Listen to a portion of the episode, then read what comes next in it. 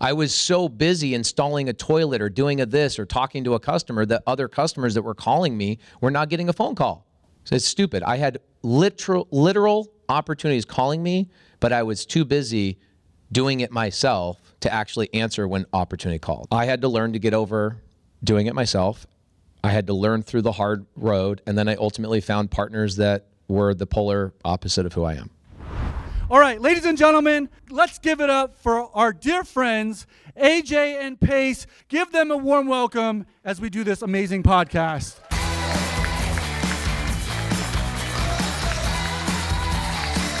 you know, when you're up here and talking to a lot of people, so many people already follow you and they see everything that you're doing, right?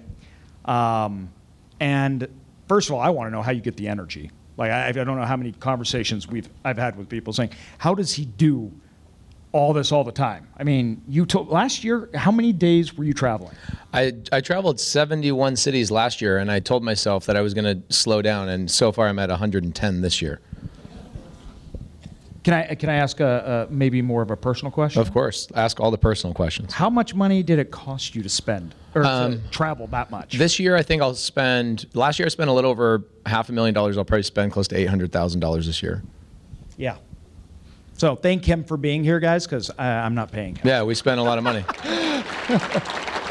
um, yeah, I, I pay I pay money for proximity. It's the same thing. I was talking to Tommy just a, sec- a second ago, just asking like how great was this event so far, and he's like, it's like one one hundredth of what it should have been. Like the value is so unbelievable. Was this amazing today, guys? Yeah. Amazing. So yeah, I, I'm happy to pay. I'm happy to come and hang out. Anytime I can hang out with you and Tessa and, and everybody in your guys' whole entire sphere, I'm, I'm grateful. Now you you have this positive energy always about you. You're always going. Um, you've got a large company. How many employees do you have? Um, we have nine main companies and we have a collective like 600 to 650 employees. I think a lot of people look at that and they're just like from they're going from where I stand that seems impossible or I obviously don't have what Pace has when he was born and given, you know. Right. I, I was born with all of this. Yeah. Exactly. So, um, could you walk us through, dude? Like, first of all, how'd you get to this point? But, you know, talk about what you had to do personally to change and how to manage it all. Because I think most people they ju- they look at it and it's like, oh, I either can't do that, that's not possible, and uh, realizing you've crafted this, right? You built this and put yourself in a position you could do. How, how did you get from A to Z? I mean. Um, number one, not by myself. As you, I mean, I've met your team. George on your team is one of my favorite human beings ever. phenomenal. Um, love George. Everybody knows George.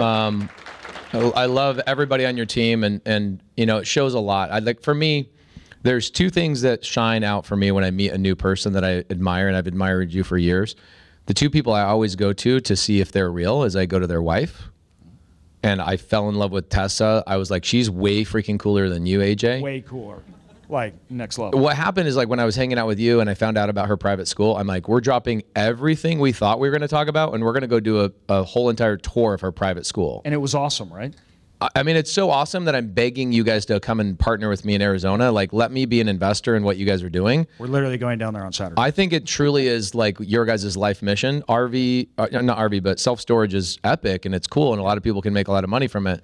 But I truly, you know, love that story so much. So I looked at Tessa and then I looked at your team and I looked at the culture that you have, and I'm like, dude, AJ is 10 times more of the man that I thought he was because of the team that you've acquired, right? And you don't acquire them by putting a job posting out there. You put you acquire amazing people by being an amazing person. Um, thoroughbreds want to hang out with thoroughbreds. They don't want to hang out with donkeys. And you only acquire thoroughbreds by becoming a thoroughbred. So, to answer the question, is not by myself. And to be very specific, I try to do everything on my own. I think a lot of people in here, I won't ask you to raise hands. People, something weird about Idaho and Utah, y'all don't like raising hands, just so you guys know. in in like the Midwest, if I say, "Hey, who blah blah blah," it's like people are raising two hands. They're so excited about it. There's so, I don't know what it is. Okay, um, but I think a lot of people in this room will struggle with I've got to figure out how to do it all on my own, and I did that myself. It came from my background. It came from my father, who taught me if anything's going to be done right, it's got to be done by you. Um, my dad still says that to this day. He only has three people that uh, on his team.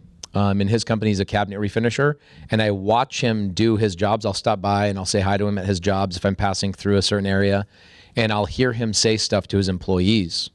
At 65 years old, there's a reason why my dad has three employees, is because my dad will go like this. "Arr, Oh my gosh, I, I guess I'll just do it myself, right in front of his own employees. Yeah. And um, unfortunately, I learned those same bad habits. I watched my father, and we are all programmed from childhood. I watched my father do that. And then when I started my construction company, I did the same thing. And I found myself on my hands and knees frequently in, you you thought I was going to say praying, but I wasn't praying. Um, installing toilets because I couldn't attract the right quality people to do the finish work on my property. So I would get properties finished, but then the last two weeks of the project is always the worst. It's the blue tape stuff and the final stuff and the detail and the you know tw- tweaking this and turning this and blah blah blah. And I would end up having to do that all on my own. And it wasn't until this is this was the moment my life changed. I was 26 years old and I decided I'm going to become not just a contractor, but I'm going to become also a loan officer. Now, why did I think that? Because I thought at the time, you know, this is 15 years ago, I thought at the time I just needed to do more in order to make more. I needed to trade more of my time for more money. And so, luckily, it was a great decision for me because I ended up meeting a guy named Steve Mikesta. Shout out to Steve Mikesta. You guys don't need to remember his name. But I went on to his team as a loan officer. And so I was a contractor from like six o'clock in the morning till three o'clock in the afternoon. I would run on all my employees that I had at the time. And then in the afternoon, I went and became a loan officer. And I was on a guy named Steve Mikes' team. Steve Mikes forced me to hire a coach. He said, You can't be on my team. Nobody can be on my team unless you have a coach. And I'm like, Freaking coach? What do I need a freaking coach for? Like, what are we playing football here, dude? Like, I don't need a coach. Just tell me what to do and I'll go do it. And that was my mindset. My mindset was that forever. I'm going to do it on my own. I'm going to figure it out. Broken, broken, broken, broken mindset. And he forces me to hire this guy named Jon Bohm. Jon Bohm now, just to give you how prolific this guy is, he's now the head mindset coach for the Arizona Cardinals. Wow. And I hired Jon Bohm, not happily. I was frustrated that I had to hire this guy, and he was charging me $500 an hour. And I'm like, fine, begrudgingly drove down to the, the address they, they gave me to meet with this guy. And I'm like, gosh, if I have to be on Steve Mikes' team, who's the top LO in like the Western United States, I guess I'll freaking do this, gritting my teeth. And I pull up to the address, and it's a Starbucks. I'm like, this dude wants to charge me $500 an hour to sit with him at Starbucks? Like, what kind of scam is this? And in 45 minutes, much like conversations with you, and I just listen to you and how obsessed you are with what you're obsessed with, and I, I get into your world, uh, which I love, you know, doing with you. Jon Bohm changed everything about my my world. Every little part of my business. He had a way of understanding where I was, what was going on, and he would say, this is what he said to me all the time. He said, "Let me guess. This is how much money you have in your bank account. This is how much money you made last month, but you don't know where the money is." And he would go on and on and on like a whole entire chapter he knew about me before I even had finished five minutes with him, he knew everything about me. And I was like, oh my gosh, I feel so exposed. I feel like somebody stripped me down, took all my clothes off, and I was sitting there naked. And I had nothing to, I had now at that point no way to hide this stuff. He had the ability, like Superman, to see right through me, like a good coach does. And what he did is he says, This is what I'm going to do. I, I, already know what your bottleneck is. You won't hire people that will actually take things off your plate. You're probably billing, you're collecting money yourself, you're doing this, you're doing this, you're doing this, you're doing this. I need you to hire this in your construction company. I need you to go hire somebody. I go, All right, I'll go do it. So I'm meeting Jon Bohm once a month. That's that was my thing, my my requirement. Man, I was so excited to be with him the, the next month. So pumped up. I actually like tucked my shirt in. I was pumped. And I walk into the Starbucks and I walk towards him. He stands up and he says, Get the hell out of here. I'm firing you. He said that to you. To me. Yeah. And I'm like, What? What are you talking about? What, what, what, what? I'm like, This is in Starbucks. There's people there. People are ordering. This is like so abrupt and not expected. And he says, I can tell by the way you're carrying your shoulders that you did not do what I said to do. Your body tells me you did not accomplish what I set you out to do. You're fired. I don't coach. And he called me a name. I can't say it in Idaho. and I was like, well, hold on, hold on, hold on. I'm so sorry. You're right. I, I didn't hire that person. He said, if you promise me right now in this session that we're going to hire somebody in this hour that we're together, then I'll keep you on. And I go, sure. What? How do we do that? He goes, pull out your phone, pull, go on Craigslist, go on Facebook Marketplace. Let's go put posts out there. I don't care what the posts are. Let's take some action. Then uh, I left, and he, this is what he says at the end of the session. He says, if you don't hire somebody between now and next month to do this thing, don't show up. I'll be here, but I'm going to be enjoying my coffee by myself. I don't want to see you again. I don't want to see your little weak. And he's not a guy that would ever talk like this. He was very aggressive to me because he he realized that's what I needed. I needed a, a daddy, essentially, somebody to yell at me. And um, that next day, I get a, a, a, call from a girl named Anna Martinez. Anna Martinez ended up being on my team for 12 years. And in 30 days, Anna Martinez tripled my business. She was a $3,000 employee. You know what she did, AJ? What? Picked up the phone. I was so busy installing a toilet or doing a this or talking to a customer that other customers that were calling me were not getting a phone call. And is these little things of like, I'll call my customer back in, in three or four hours when I have a chance to, versus I'm picking up the phone on the first ring when the person calls. It's those little subtle changes, those little tweaks in your business that so many people think it's not that big of a deal. I'm not going to hire the person, I'm not going to spend the money. And because Jon Bohm forced me to do that and gave me evidence and fruits of the labor, fruits that it actually worked, I then got addicted to seeing how that worked. So I would find things in my life and go, I'm going to solve this by hiring people. Well, that moment changed my life. And now I got addicted to building a team and realizing, oh my gosh, if I spend $3,000 on a base salary for this person, now this is 15 years ago, I couldn't hire somebody for $3,000 now, uh, uh, or $3,000 a month now. But he, she triples my business. I end up getting, the week she started, I got a call from Opendoor. And Opendoor said, hey, we're new to the Valley and we're looking for a contractor to hire. And that was my biggest customer for seven years. I would have otherwise missed that phone call. So it's stupid. I had literal literal opportunities calling me, but I was too busy doing it myself to actually answer when opportunity called. So now I stumbled through. Jon Bohm actually ended up firing me about five months later because he got called to work for the Arizona Cardinals. So we still text back and forth. He watches my YouTube channel. He gives me little voice memos every once in a while. It's kind of great. But he ended up moving on, and I then made mistakes. I hired the wrong people. I hired people that were my mirror image of myself. I brought on partners when I could have hired it out. Made a lot of mistakes through this.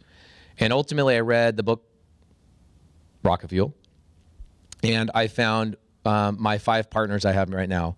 Tommy's really good friends with one of them. They, they know how good my integrator partner is. He doesn't get anywhere near the credit he, he should.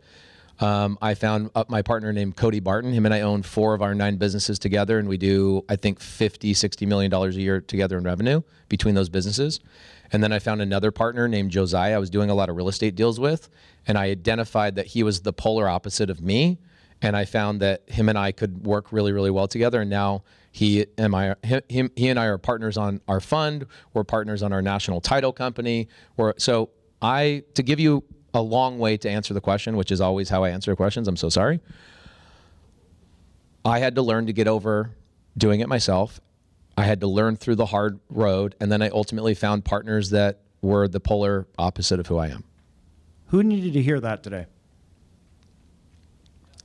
Yeah, that's right. Everybody's hands up. Yeah, because they sh- all should be up. Um, who in here today, after this, realizes they're the one in their way. They're the one that's stopping their own success. I, there was a moment in my life, AJ, and I think you know you you've definitely reached that years ago. I've reached that now. That there was a moment where I went to a seminar, and the guy on stage says, "How many people paid to be here, beyond just your ticket, your flight, your hotel, your everything?" And of course, everybody raises their hand. He goes, "You should utilize these three or four days to rely on your team to tell your team that you're not available for three or four days. And I had no idea what that meant at the time because I didn't have a team. But he pointed out, he said, How many people here in three days are making more money? Their company's making more money than, than what this event is costing because their company is actually running. And it was surprising how many people were like, had their hands down. And I looked around, I'm like, oh my gosh, the majority of people here don't actually have a business. He, he, he said, You don't have a business, you have a hobby. You don't have a business until you can go somewhere for three or four days and your company continues to make money even in your absence.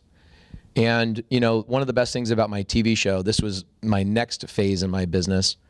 When I got the TV show three years ago, I am so grateful for that TV show more than anything else, is that it forced me to not be available to my team. I would insert myself in meetings, I would insert myself where I didn't belong my team didn't want me to be there. I hired the right people, but I would still show up and I would guide and direct and this, that, and the other. But then my TV show made it so people couldn't get a hold of me. They couldn't, they had to figure it out. And then my team now figured out a new way to run the business, which is the way it should have been in the, done in the first place. And now it's weird if I show if I show up at the office, my team is like, oh my gosh, Pace is here. This is weird. Um, or people will say, hey, look, here's four new employees that you've never met. They've worked here for four months and you've never met them before. I'm like, oh my gosh, I can't believe that this is real and that I used to have a mindset that I was afraid to hire a $3,000 a month person. Like, it's just crazy, the mindset shift. You know, it, it's interesting because I don't think we all want to realize it, but everybody raised their hands, including uh, me. But um, that's pride, that's ego that's stopping uh, us from doing this. And I had to learn this the hard way because when I was a sales guy, everything I got, like I made the sell, I made the money, right? And so if I wanted to make more, I'd go out, do it again. And um, when I got paralyzed, obviously that ended. And I went from being someone that I thought, oh, I could do everything I can I can make it right to I had other people bathing me. I couldn't go to the bathroom on my own. I was hooked to tubes to live on. And the best thing that ever happened to me because it just tore away any remaining pride that had been left. It just was gone. It just nothing mattered. I just depended on someone for everything, every single second. And it made me a lot more okay with being dependent on other people and realizing that that didn't take away from me, right? But with them, I could do things that I couldn't do on my own. And uh, that's a hard lesson for us to learn. And I think one of the biggest reasons it's hard is we don't even recognize it.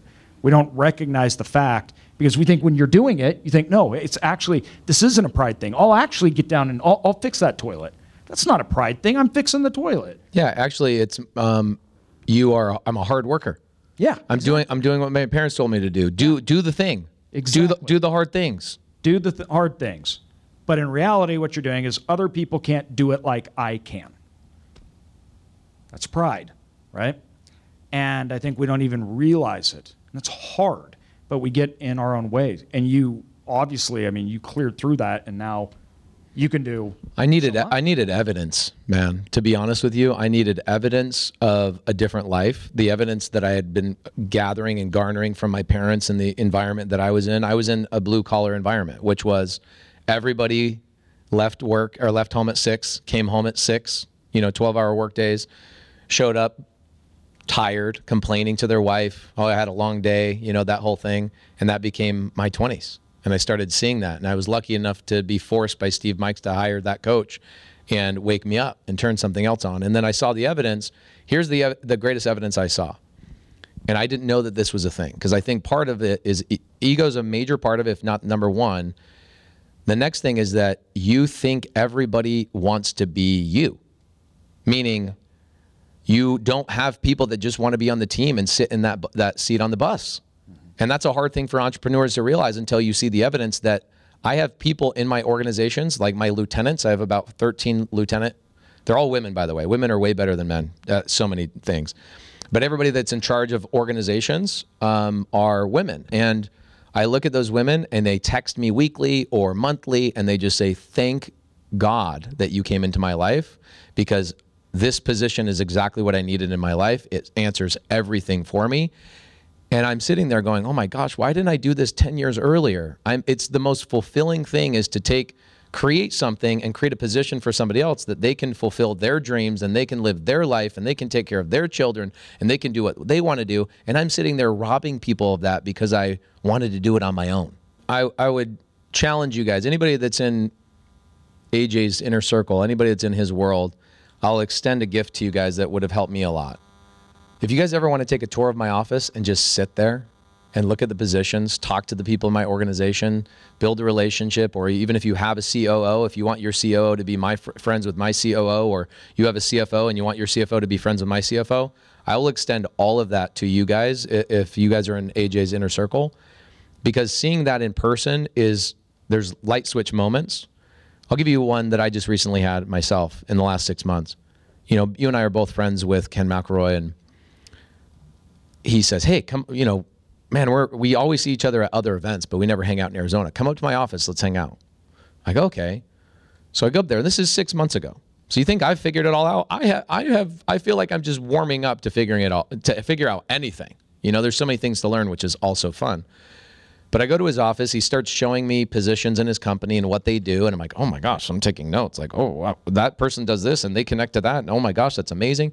Then he walks over to the coolest position I've ever seen in a company and he says, "Oh, this is my favorite position." He walks me down, looks at the moniker on the on the door, and it says Director of Philanthropy. And I'm like, "What? What what does she do?" And he says, "Her full-time job is to give a million dollars a month away." That's a does if that doesn't open up your mind to what that world should look like and what you're trying to do here, I don't know what else is. I came home and I, I wrote like two hours of notes of what do I have to do, and I was sending him voice memos. How do I reverse engineer? I want a position in my company that gives a million dollars away every single month. I want to get there. How do I reverse engineer? Well, how you reverse engineer is you get in the proximity of the people that are doing it. That's how you do it and that's why you're at these pla- in, in these rooms. So anybody that's in AJ's inner circle, please reach out to me. Um, I'll give you guys my cell phone number. You guys can come and take a tour of my office, spend a day there, bring your team. I'll do whatever you guys want me to do, and I'll show you behind the scenes. That's that's beyond incredible. What an offer! Yeah, that's nuts. You know, you talk about this proximity, and it's funny you bring up Ken McElroy. Just uh, I don't know whatever it was, six weeks or six months ago, we were looking at our management style and we were having communication issues and things on from the facility to the ground to our property managers our district managers to you know these different things that were going on. And i called ken the first uh, part of this year ken mcelroy just like and i said hey man i need your help. Um, i go you know oh, we're having this issue. And we started i started explaining to him. He goes oh aj okay so here's what's going on. Repeated back to me exactly what was happening in a way that I was missing. And he said, "I had sounds sounds like Jon Bohm. Yeah, exactly. He just stripped you down. He knew yep. exactly where you were. Exactly. And then literally, he's driving in his convertible. So sorry, it's all blown. But here's what you're going to do. And he goes, "You're going to go to that middle layer of staff you have. I did this two years ago. Best thing ever." And he's like, "You're just going to get rid of them." And he goes, "Do that. let me know how it goes. I got to go. I'm driving." And then hung up the phone. And so I went back with the team and we talked about it. I'm like, "Yeah, we got to get rid of this is causing all these communication issues and everything. And it was right. We did it, and all of a sudden it was like, holy cow! It was a major source to issues that we were having on the ground that we didn't understand because we were getting communication problems and layers. And it was just like that, driving in his convertible, call him up, explain. He knew what was going on. I didn't. He knew exactly what to do, and he said, just go do it. And uh, these little things, right, are majorly impactful. It brought on tons of maybe structurals and systematic issues that the team we hadn't even seen or done, and we could start tackling problems, really get to the source and the root of problems.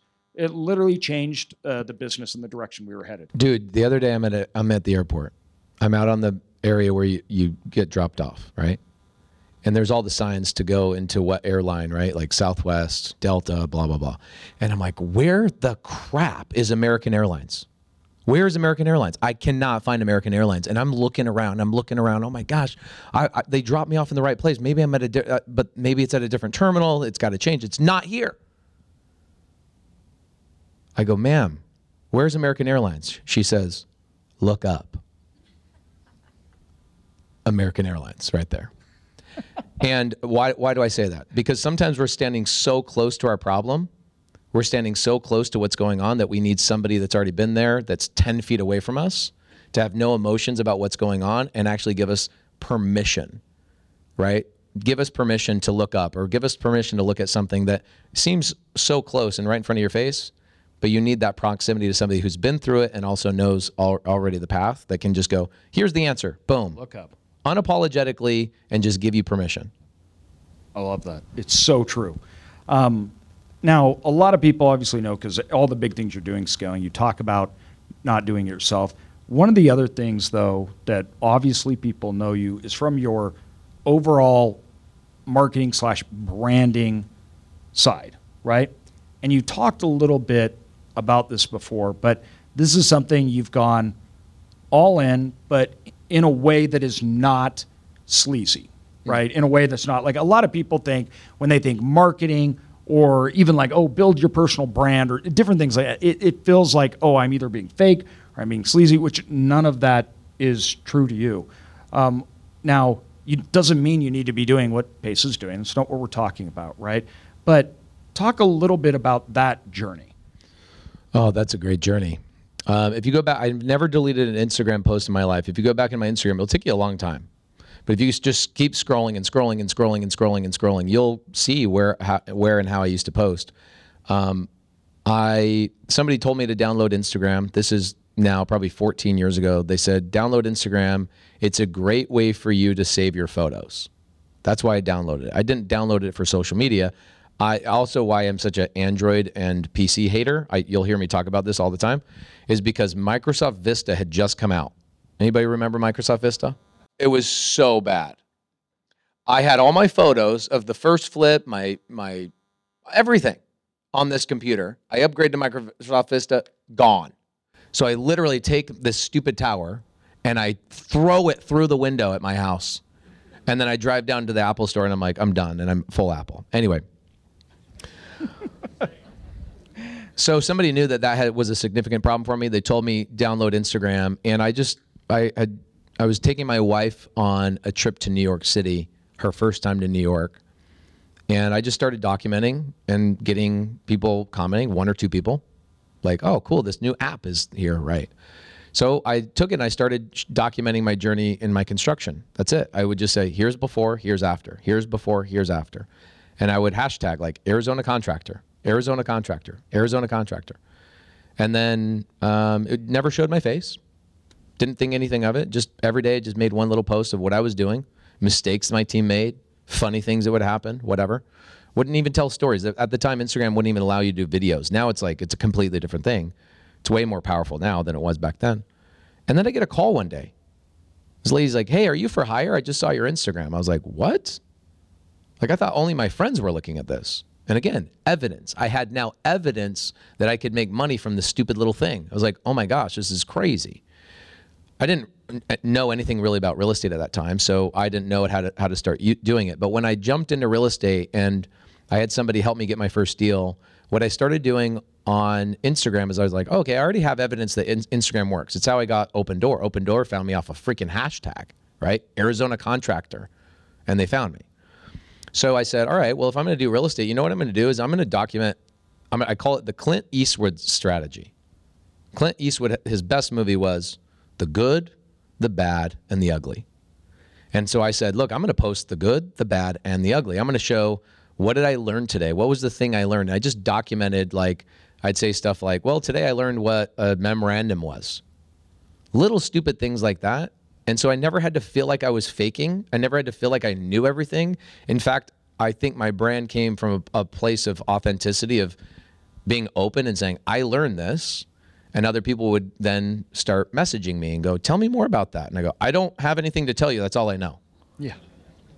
And that went on for a while, brick by brick. And then next thing you know, people started asking me to go on ride alongs and it started compounding. And um, I had somebody, I think the biggest turning point in my brand was when somebody went around my back on a deal.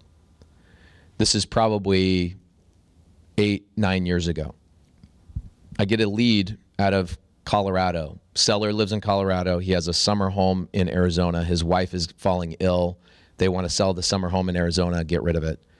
And we strike a price verbally over the phone, but he says, I need you to meet me in person in order for me to sign this contract. I go, no problem. I'll send a mobile notary, bro. That's easy. He's like, no. Is the mobile notary buying my house or are you buying my house? I go, well, I am. He goes, I'm signing the deal whoever with whoever's going to do, um, who's going to buy the deal. I want to look the man in the eye. It's like, okay. I'll FedEx it to you. I'll figure something out. He's like, no, you need to be here physically and sign with me. So I go online and I make a post and I say, uh, this is on a website. I won't say the name of the website, but I went on this website. And what ended up happening is a guy, I got criticized. It was like, why aren't you a, a licensed realtor? Why aren't you a licensed realtor? I was like, whoa, okay, that's mean. Got it. No problem. I then get a guy named Pete to call me. Calls me like two days later. I've got now like a day before the guy decides to go sell with somebody else.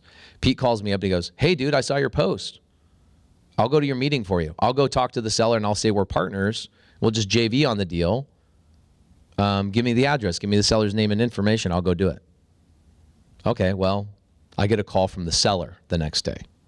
And the seller says, Hey, just so you know, your buddy Pete tried to do a workaround on you told me that you're a wholesaler. He actually printed out the, the post that you made on the forum and he showed me your post that you were looking for a JV. And I was like, imagine being on that phone call being called out by that seller. Right? It's a little thing, but still, it's like feeling exposed in that moment. You're like, oh my gosh. And I said, I'm so sorry. And he says, there's nothing to be sorry about. This is business. We struck a price. I told you I'd sell it to you. So if you can still make it to me, then we'll, we'll I'll still sell it very very long story short i drive up to colorado couldn't get a flight to like get up to where he was drive there get the deal signed made $7000 on the deal but the most important part of it was the drive home and how i felt that somebody went around me on, in my back and that i didn't have access to people around the country that i could rely on i didn't have what i now call a community and so that weekend i came home and i was like out of spite and vengeance not all, and not everything is beautiful motivation. Sometimes 100%. rocket fuel comes from anger. Mm-hmm. And I was angry. I felt like somebody stabbed me in the back, and I felt like I had a chip on my shoulder. So what I did is I went on Instagram, and um, I had maybe 500 followers at this time, and I said, "Who wants to go on a ride along?" Because I'm gonna, I'm gonna, uh, I'm gonna do the opposite of what that guy just did to me. And I did my first ride along, and I became known for doing ride along. So this is what I said. I said Instagram stories had just come out. This is eight, nine years ago. And I went on my Instagram stories. I said, whoever wants to learn this business, I'm going to be the guy that just gives freely. And I'm not, I'm, I'm going to show you guys how to operate properly. Meet me at Circle K at six o'clock in the morning on Saturday morning, and I'll take you on my rounds. We'll visit properties. We'll do this. I'll take you on appointments with sellers, even private money lenders. I'll have you, I'll introduce you to my people, whatever. And I show up to Circle K at six o'clock in the morning. How many people showed up? Zero. Zero people showed up. So this is what I did.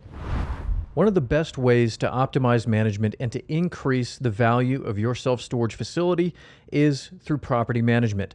And that means you're going to need really good property management software. That's where Tenant Inc. comes in. These guys have a huge amount of tools at your fingertips that you guys can deploy to extract the maximum amount of value and deploy the maximum amount of value at your storage facility. Again, this is Tenant Inc. Be sure to check them out. They're all things property management. It's check them out. Link is in the show notes. Zero people showed up. So this is what I did because I'm a businessman. I'm not going to give up. So throughout the day, I'm making my stops. My car's in the, the backdrop, and I'd take my phone and I go, take a photo, put it on stories, and I'd say, the people in this car are getting so much value today. Nobody was there. So the the few people that followed me that were in Arizona at the time, um, they were like, "Oh my gosh, I didn't know you were doing this. I, I'm just seeing this now. Are you still going to do this?" I go, "Yeah, I'm going to do it." So I do it the next Saturday, and Saturday, 6 a.m. Circle K. How many people show up? Three people, which is a perfect fit for my Prius. so I'm like, this is great. So I take three people around, and what's cool about these three people? This is a long time ago. I had Scott Garcia, Debbie Lou, and a guy named Tim. Debbie Lou is my biggest private money lender still to this day.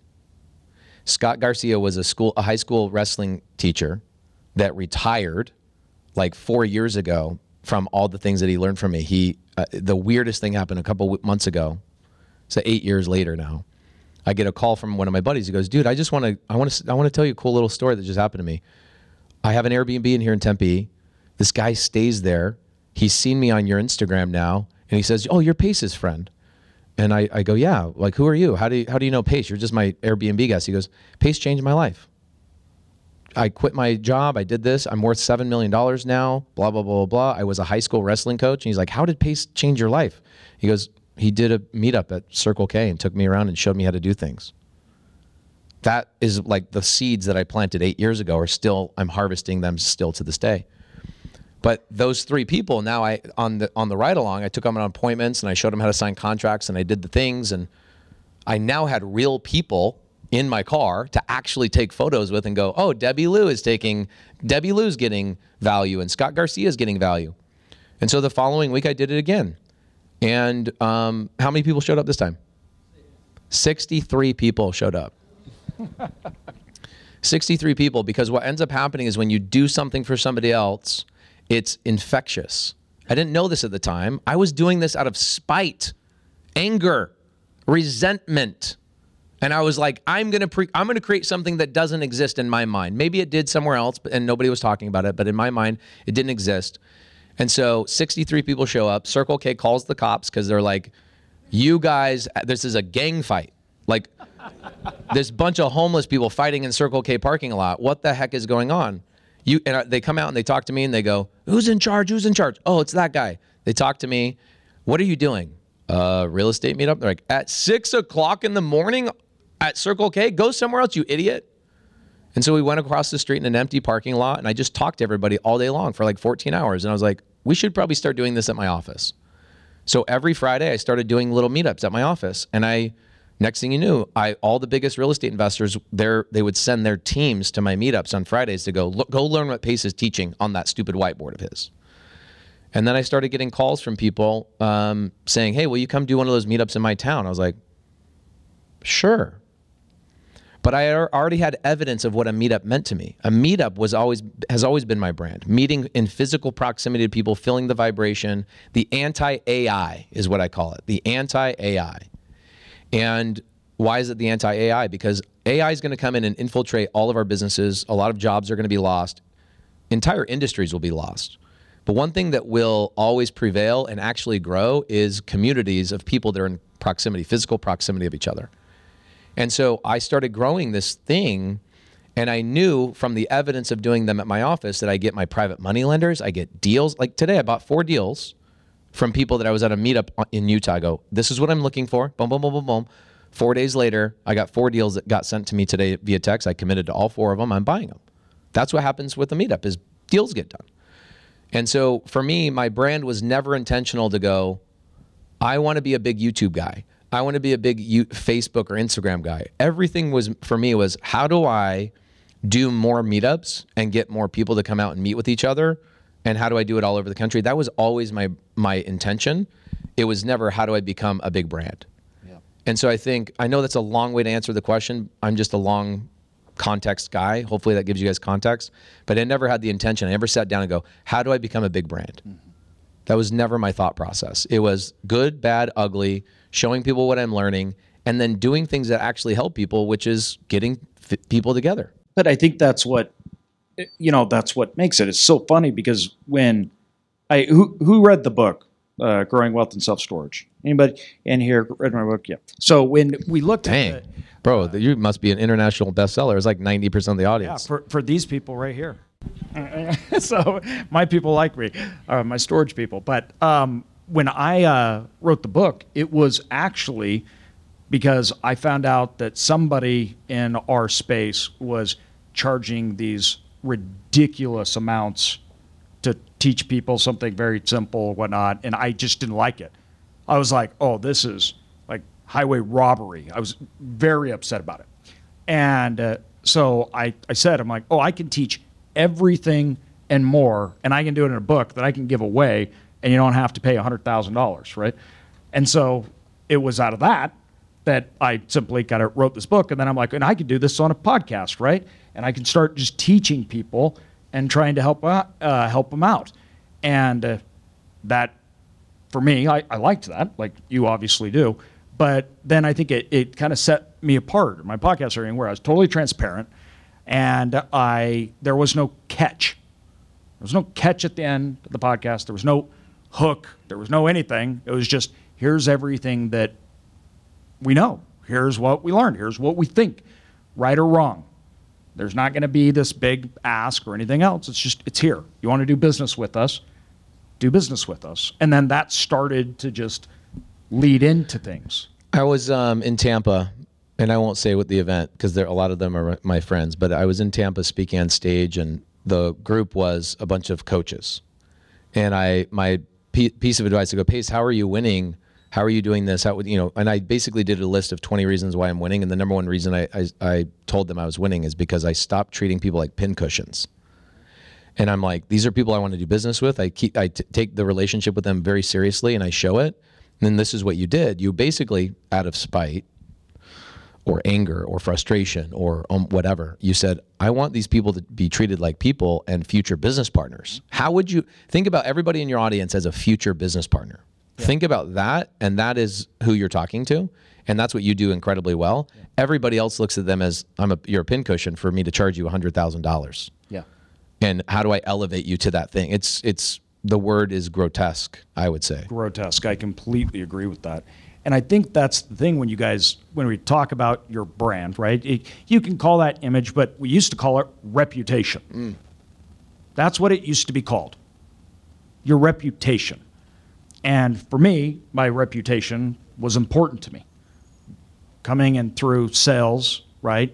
And in a small town uh, from Idaho, it was everything because there was no internet. You couldn't Google somebody. So it was just whoever talked about you. And I viewed that as even though people said the world got bigger and everything, it was still small. Everybody in storage, we know everybody, right? It's a small industry, it's tight knit. And so I, we try to bring that through. And that, I think, today is just your brand.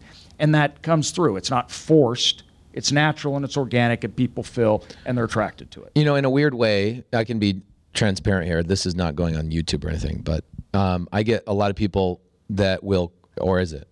Uh, George, are you putting this on YouTube? Okay, just I'll, I'll, I'll be I'll temper I'll temper my thoughts a little bit. So I, I'm at a point now where I get people that reach out to me and they're trying to give me guidance on my brand. Yeah, they're bigger than me in, by a long way. Like big. If I told you the names, you'd be like, "Oh my gosh!" I've got people reaching out to me that are the names in not just real estate, but like business in general, international names. And they come to me and they go, okay, you're at a point where blah, blah, blah is going to happen and such and such is going to happen. And da, da, da, da. Um, let me tell you, let's align here and let's do this, that, and the other. I'm like, oh my gosh, bro, I just want to do a meetup in a parking lot. yeah. I just want to be authentic to who I am. I want to I want to continue to do what I'm doing. I'm on a mission and you're trying to deviate me because you think my goal is to build brand. That's never been my goal. Never been my goal. My you're, you don't do b- good business on a daily basis because you're like I'm going to build my reputation. You do good business because that's who you are. Yeah. And your reputation gets built off of that. And so it's the same thing with brand. Is that I think a lot of people are afraid to go build a brand because it sounds hokey, cheesy, Lamborghini yeah. type. By the way, there was a Lamborghini in Idaho. I don't know what's up with all you fancy Idahoans, but all you potatoes here. Um, but I think a lot of people are afraid of that, but reputation is really what it is, and I appreciate you saying that because that now I'm going to start using that. Thank you, AJ. I'm going to steal that. Now, I had a the next thing you you as you created this brand organically and you're growing your business, you were hiring people to help you. That was allowing you to do things that were much more impactful, and as that it, it becomes a self fulfilling cycle, right? Mm-hmm you're being impactful. That's going back to your core businesses. They're growing. Everyone's doing better. You're getting people that you need within your business that are being attracted to you, right? All that. Um, talk to me about growing the business. And as you were growing it, how involved were you at what points?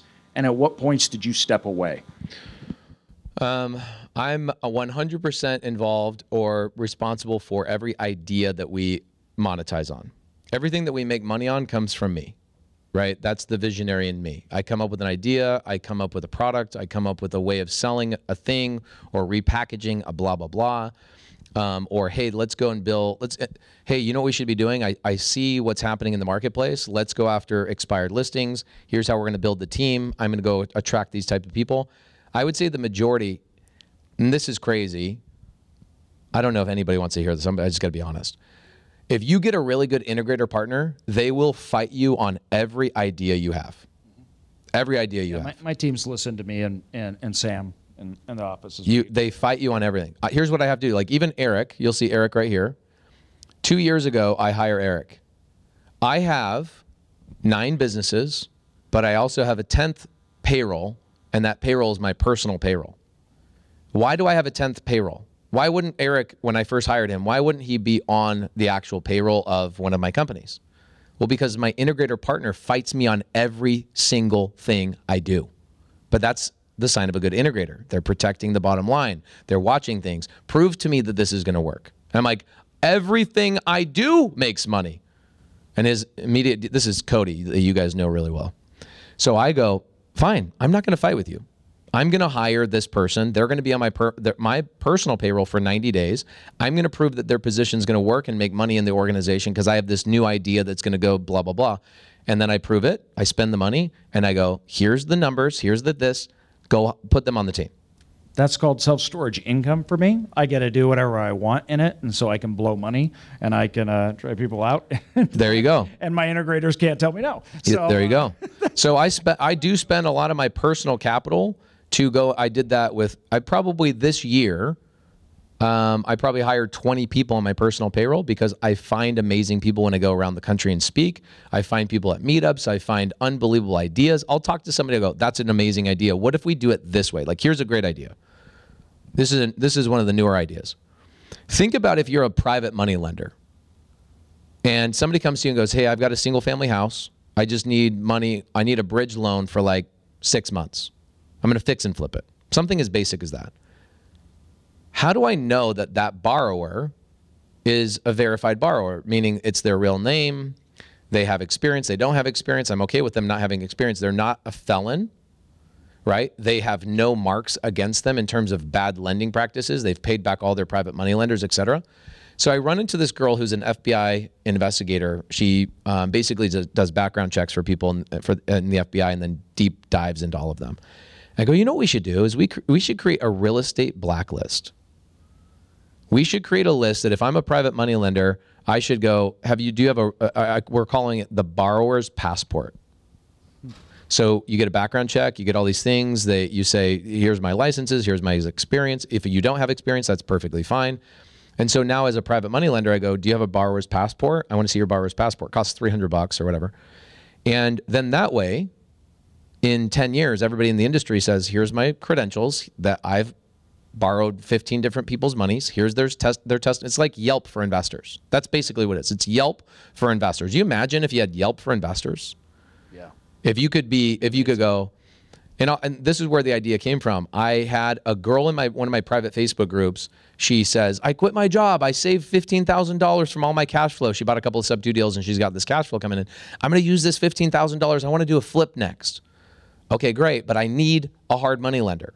One of my other private um, Facebook group members gives her a link to a hard money lender that she found in a non-private Facebook group. It turns out to be like a Somali scammer that is a fake hard money lender that says to her, "Hey, we'll happily give you a loan on your next deal. Just put fifteen, wire us fifteen thousand dollars as a down payment, and we'll and we'll wire the money to title."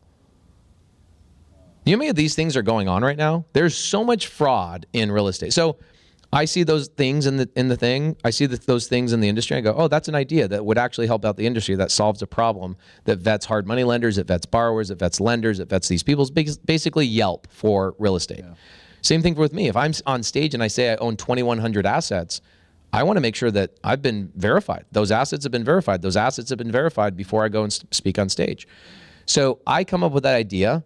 My integrator immediately repels against every idea. So I go create that business and monetize on it, and then I pass it on to my integrator partner, I go, it's monetizing now. I need to step away and I don't need to be involved. In fact, Pace is dead.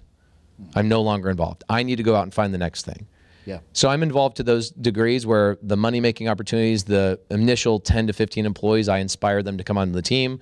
I can craft what are the roles, the responsibilities of those people, and then I my goal is to monetize in 90 days and then pass it on to one of my integrators. You know, I look at um, organizations and uh, leadership, and I've always viewed that the leadership role is, uh, I, I, I think of it like a degree of separation. So you have your ground floor, and then if you are one degree of separation, it means you're not doing it, but you are orchestrating the ground floor employees, right? So you're one degree from the thing. And then as you move up, your second degree of separation is managerial, right? That's managing people. I feel like I did good at one and at two, then three started to get really hard because three degrees of separation was now uh, a new layer of not manager, but more of uh, higher level C suite people that are doing way more of the building right? They're doing a lot more of that. And then that, you're completely isolated a lot from that ground floor. And it, it shrinks on that three degree your contacts, your, your people, right? So we had to move me out, get me out of meetings. So it's like, all right, AJ, you're not on any meetings. My schedules got really, really, really clear. And uh, they're like, hey, you're going to go talk to people. You're going to go, right, do these things. And then uh, my direct reports is basically, you know, three people. Uh, other than that, they're all going to other people. Um, how do you align at your level? First of all, direct reports are those just per se your integrators? Yep, my integrators do it. My my partners do it. Are the only people that direct report to me. Nobody, no employee direct reports to me. Even Eric, who I spend a lot of time with, he doesn't direct report to me at all. He has a manager above him. She has. Who does Giselle have above her? Adriana, our COO. Oh, she's the top of that organization, but our COO is above her. So um, he's like five layers underneath. Him and I talk. We I cast vision, that kind of thing. But him and I don't talk about money. Him and I don't talk about his position. We're just I get to be friends with my employees, which is nice.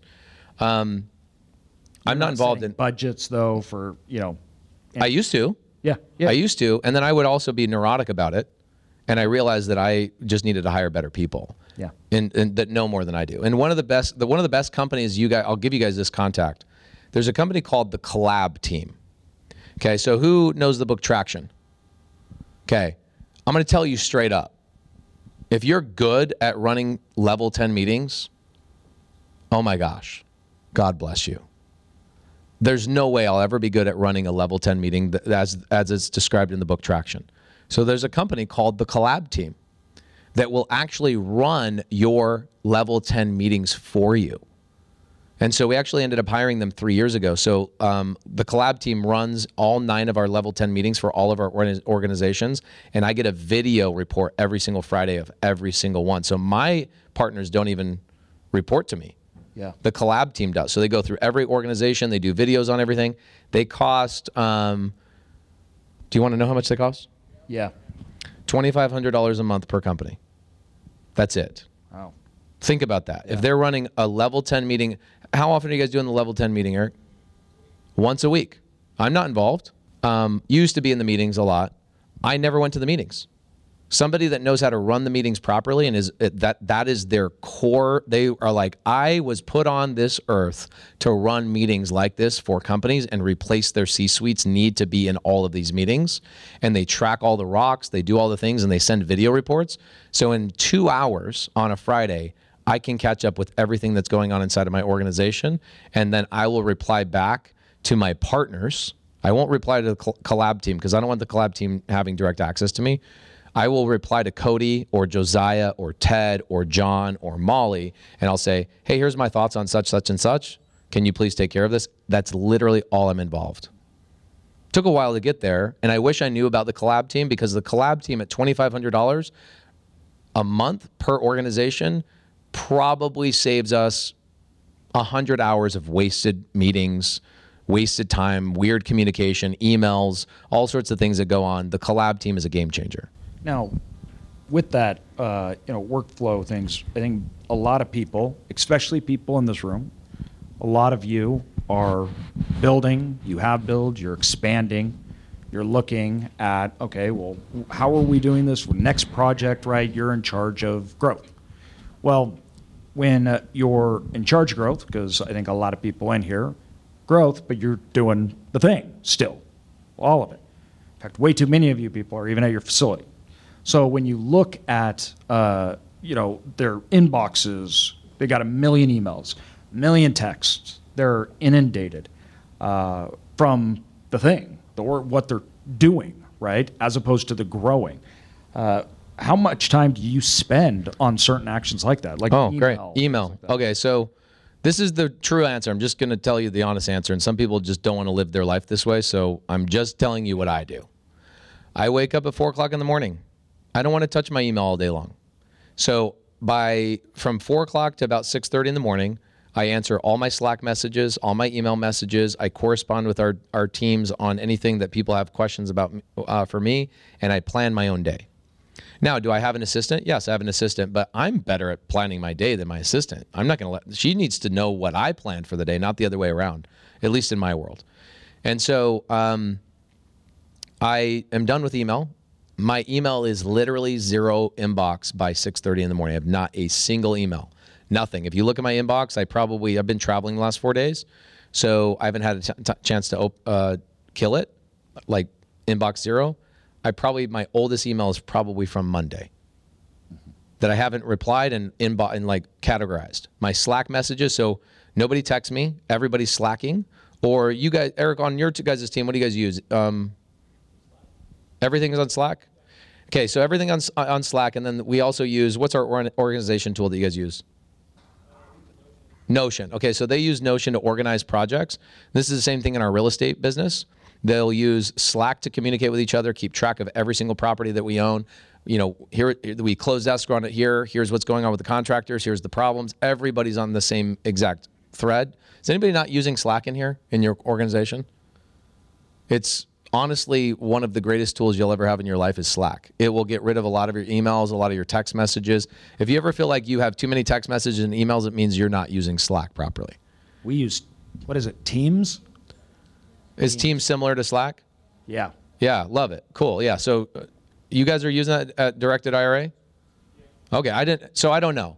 I'm at a point now where originally I told my team, I go, I don't want to be involved in anything. I didn't know this until I, I have a coach now that helps me out.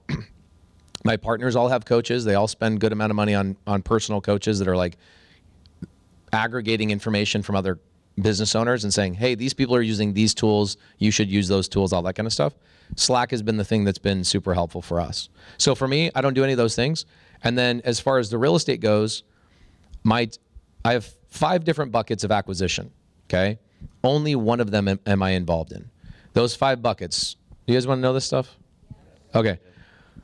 Five buckets of acquisition. So, um, acquisition number one is solo single family, meaning I own them myself. No partners. Cody doesn't own them with me. Josiah doesn't own them with me. I own them myself.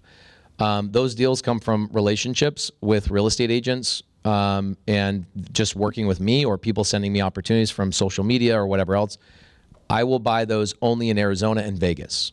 Sub two seller finance only. F- sub $500,000. I probably buy four to five of those a month. I don't touch those. I commit to them. They go to Molly, which then Molly passes them to Heidi, and Heidi takes them and onboards them to the TC team, runs them all the way through. I'll never hear about that property property ever again in my life. Goes to a property management team. I don't. I never hear about it other than a financial report, which I probably won't even read. Yeah. My CFO will read it. He'll tell me if there's a problem, which, you know, sometimes there is, sometimes there's not. Um, so that's bucket number one. Bucket number two is small multifamily, anything from 30 to 150 units, seller finance and subject to only, Sunbelt States, me, myself, and I only, no partners, no private money lenders, doing those on my own. I currently have $45 million in the pipeline between now and December 31st, um, just on that bucket. Okay. Uh, bucket number three is single family with my students. So I went to a point where I go, I don't want to buy all over the country anymore, but I will buy all over the country with my students as long as they're my 50 50 partner. So a student brings a sub two deal to me and I'll fund the closing costs, the thing, blah blah blah. I'll remain keep them on as 50% partner, and that also goes into a team. I don't want to own in 50 states, but I will if I have boots on the ground partner, which is my student there on single family stuff. Bucket number four is my fund. And so I have an entire fund. I have six people on that fund. I have two investor relations. I have two acquisition people. I have a head of fund and I have an asset manager in that. Um, our goal is to acquire $100 million this year, and we'll do that.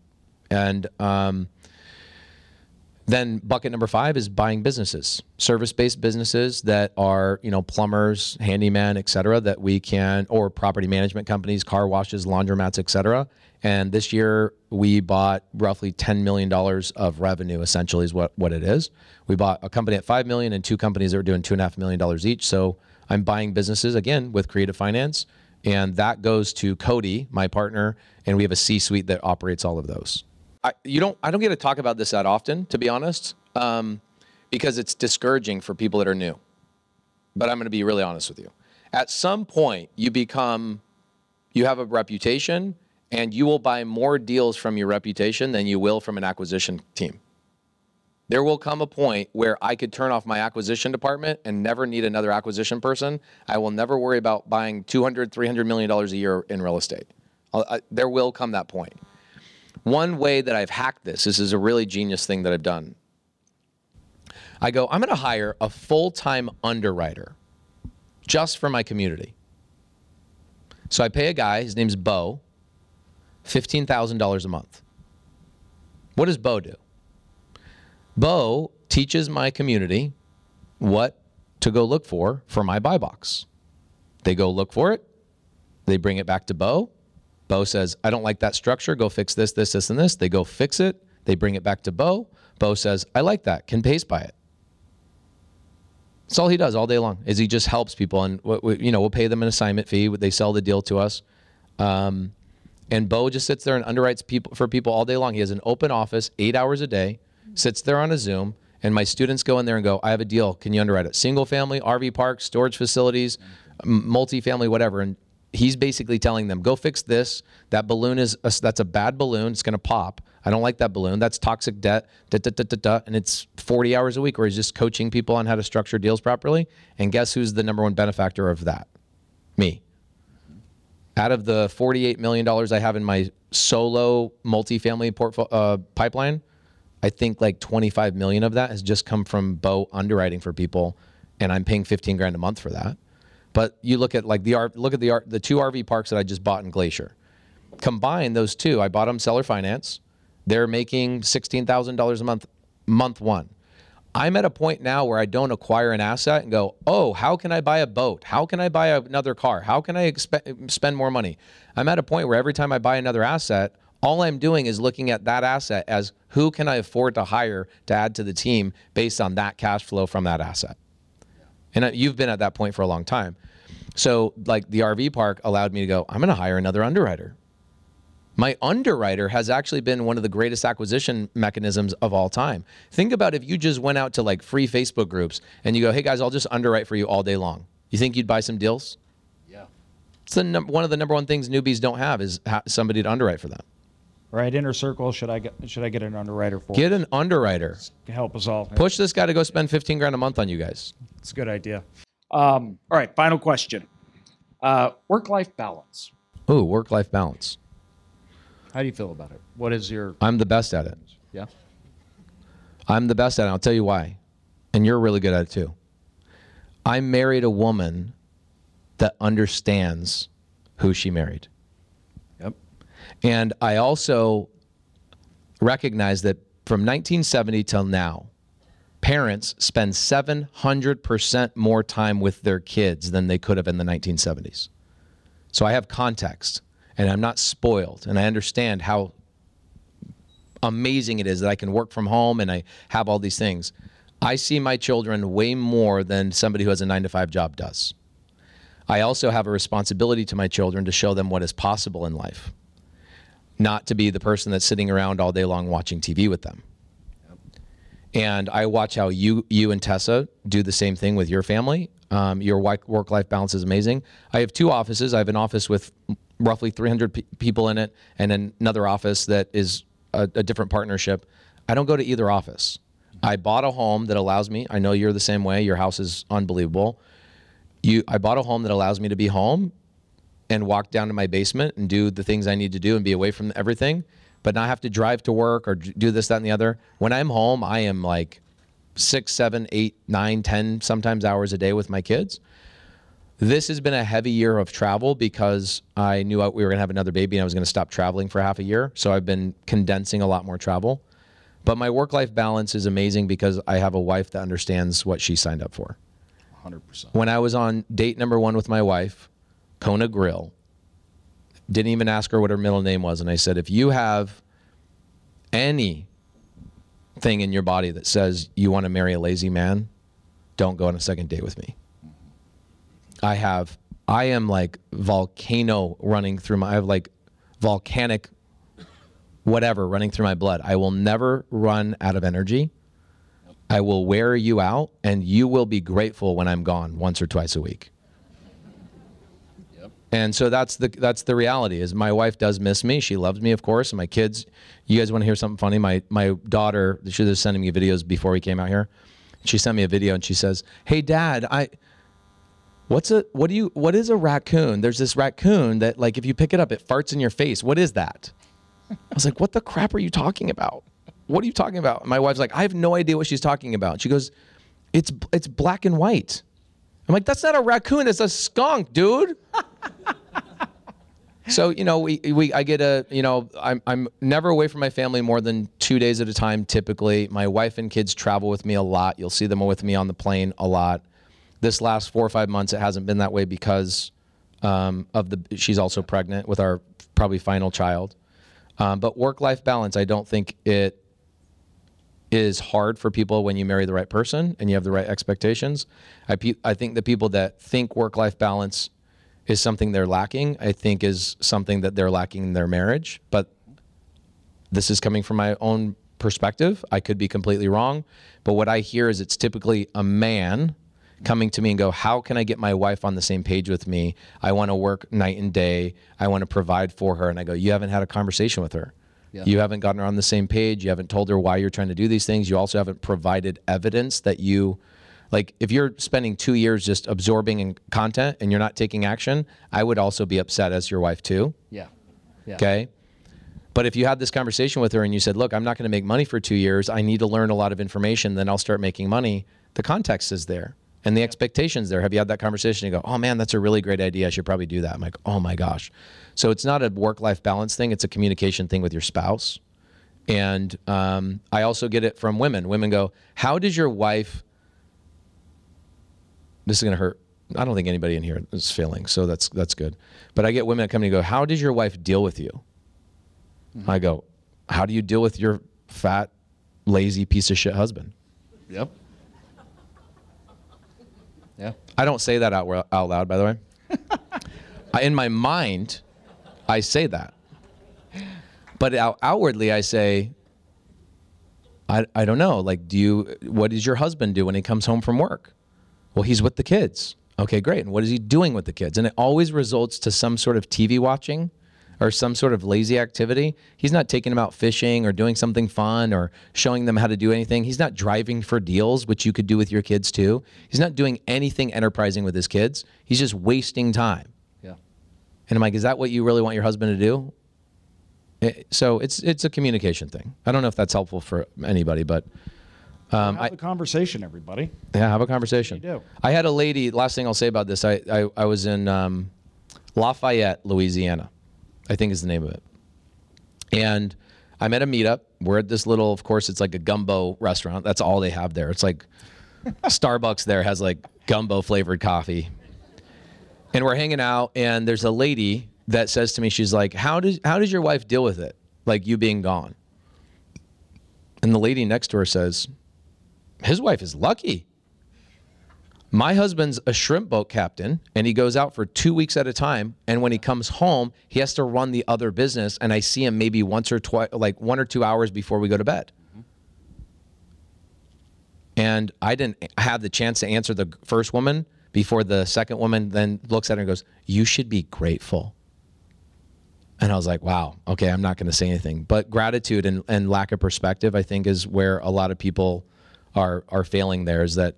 Are you on the same page? Do you have a common mission? Is your family trying to accomplish things? I, I mean, look what you and Tessa are, are doing. Uh, over undertaking a freaking private school in the midst of the United States tearing down our education system. That's a big mission for a family to have. And if it requires some Saturdays and some sacrifice, by all means, you guys are happy to do it. Nobody's complaining about the work. You're grateful for the work. So I think um, entitlement is the disease, gratitude is the cure. I love it. That's what we're ending on, everybody. Pace, thank you, dude. Love it.